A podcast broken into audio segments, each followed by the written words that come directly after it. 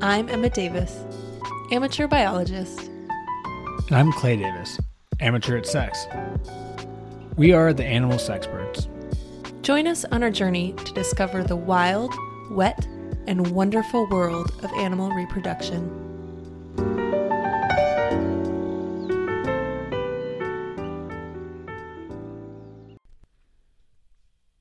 Hello and happy Wednesday. Hi, everybody. Feeling wet and wild. Nice. Clay, Yes. 2024 is a big year for the US of A. Leap year. No, I mean, it is. yes, but this is bigger than the presidential election. There is an event occurring in the animal kingdom.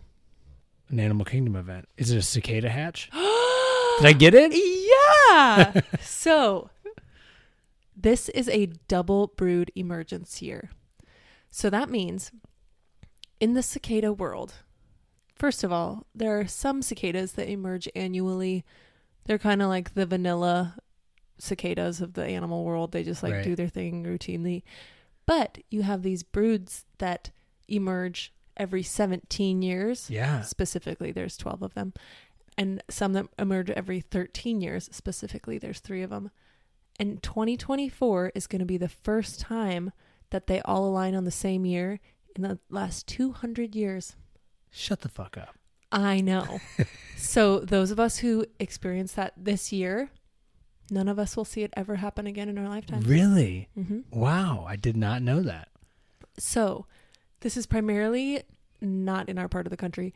It's around like Illinois, Yeah. into Iowa, Wisconsin, Indiana, Michigan. But that's okay. It's still cool. I remember it growing up. We would have them in Ohio, Yes. but never a double emergence. Never a double brood year. and just so we're clear, cicadas are not locusts. They can be often confused because they have the weird, like, live in the ground and emerge creepiness. Yeah. But locusts are more of a threat to crops, and cicadas are not as much. We used to fish for bass with them. Like we'd catch them and we'd throw them in, and the bass would just go nuts. You're a real hillbilly. so these little buggers are between a half an inch to three inches long, but their wingspans can be up to eight inches. Wow. hmm And contrary It's to like Mm-hmm. a bat. popular belief, when they are in the ground, they are not dormant.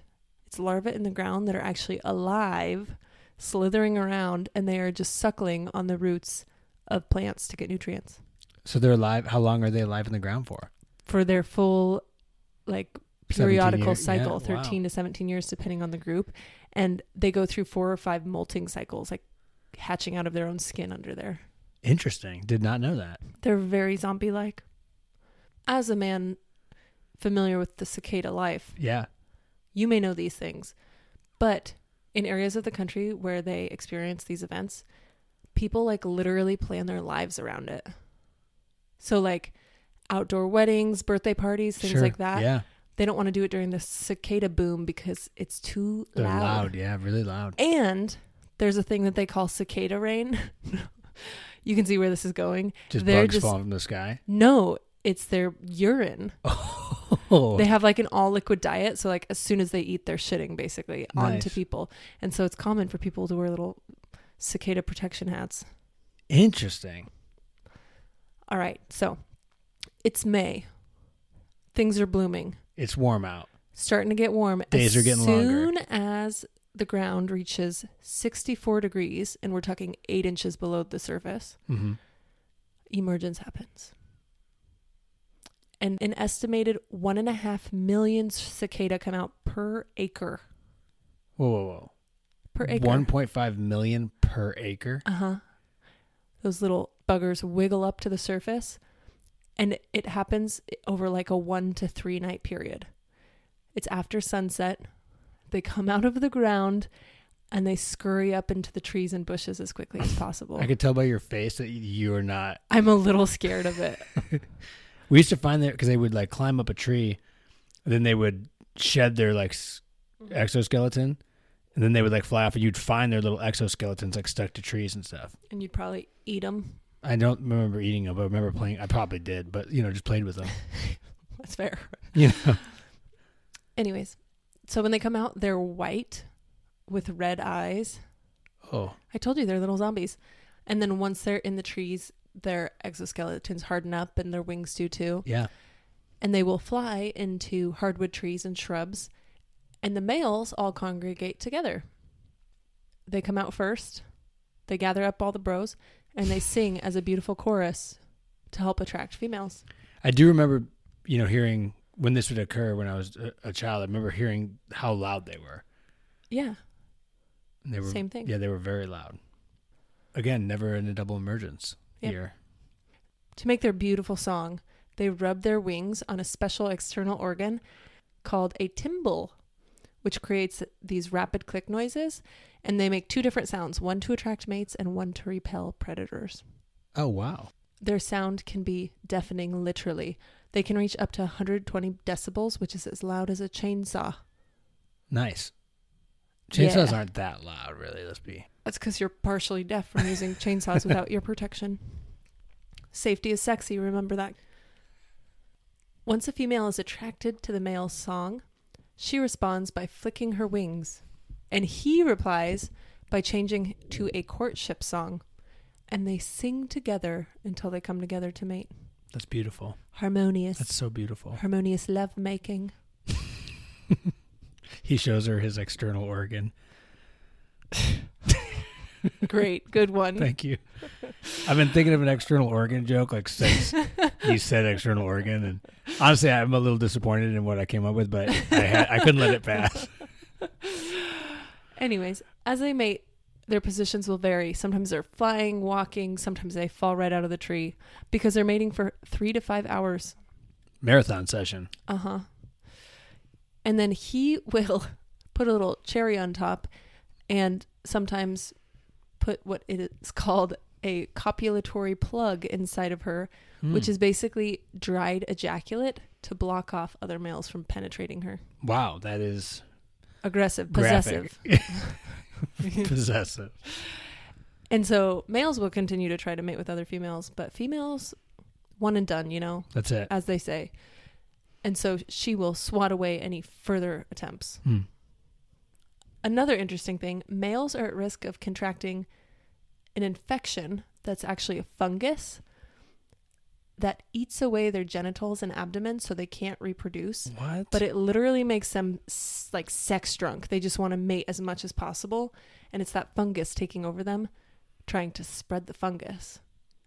And so they try to make the noises of males and females to attract anyone they can to basically have sex with them and give them the fungus.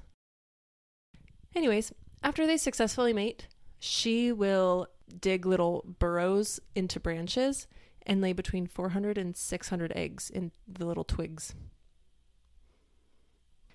In six weeks, all these little baby cicadas, named nymphs, hmm hmm will hatch and chew through the branch tips, making them fall to the ground, where these little nymphs will burrow back into the earth and wait for the next, you know, 13 to 17 years until it's their time to shine. What an odd like life cycle. And I know there's like a there's a name for it, but like the adaptation where you like overwhelm predators by having like a Exactly. Yeah. Exactly. This is a defense mechanism because there's so many of them, 1.5 million per acre. yeah.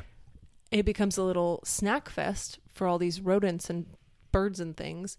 And because there's so many of them, they have more likelihood of surviving if they all hatch at the same time. Yeah, wild. So this might kill some of the small shrubs and trees, but your big shrubs, trees, they're fine. Just just get a little trimming. Sometimes it makes them a little healthier even. Sure. The adults typically live 2 to 6 weeks after mating, but like we talked about, it's often cut short Yeah. by predation. And then the nymphs will live for a full periodical cycle 13 to 17 years in the ground, just growing, Eating little roots and Yep. things. getting bigger and bigger, little gelatinous blobs. Wild. One more interesting fact there is a cicada killer wasp. I have seen those. Yeah. Yes, they're kind of cool looking. They're Yeah. Kind of metal. They have a stinger that can pierce through the exoskeleton of these cicadas. It injects the cicada with venom and paralyzes it, doesn't kill it, but then brings it back to its lair where it will lay its eggs on the cicada and then the wasp larva will eat the paralyzed cicada alive. Wow, I like that you said layer, like it was like a villain. Yeah, kind of. That's like a how I superhero imagine villain. all wasps. They're all they all have a villain layer. Uh huh. It's dark in there. Yeah, There's ominous music. they talk about how they're going to take over the world. They laugh like this. Ha ha ha. ha. Cool. That's all I got. Thanks for joining me. Yeah, cicadas. All right. Well, I'm. Ho- Do we have any here in Oregon? We have some annual ones. Again, kind of bland, boring. I think they're fairly small in relation. But we're not going to like be privy to this cicada explosion. Not unless you're ready to fly across the country, which I'm in. My homeland, God's country, Cleveland. That's what a sexpert does, you know, is follows the We travel science, travel where the sex follows the is. sex, like a hound dog sniffs it out. All right. Cool. Well, thanks, Emma. That was uh, very informative. Yeah, we'll see you guys next month. Love you. Mean it. Bye.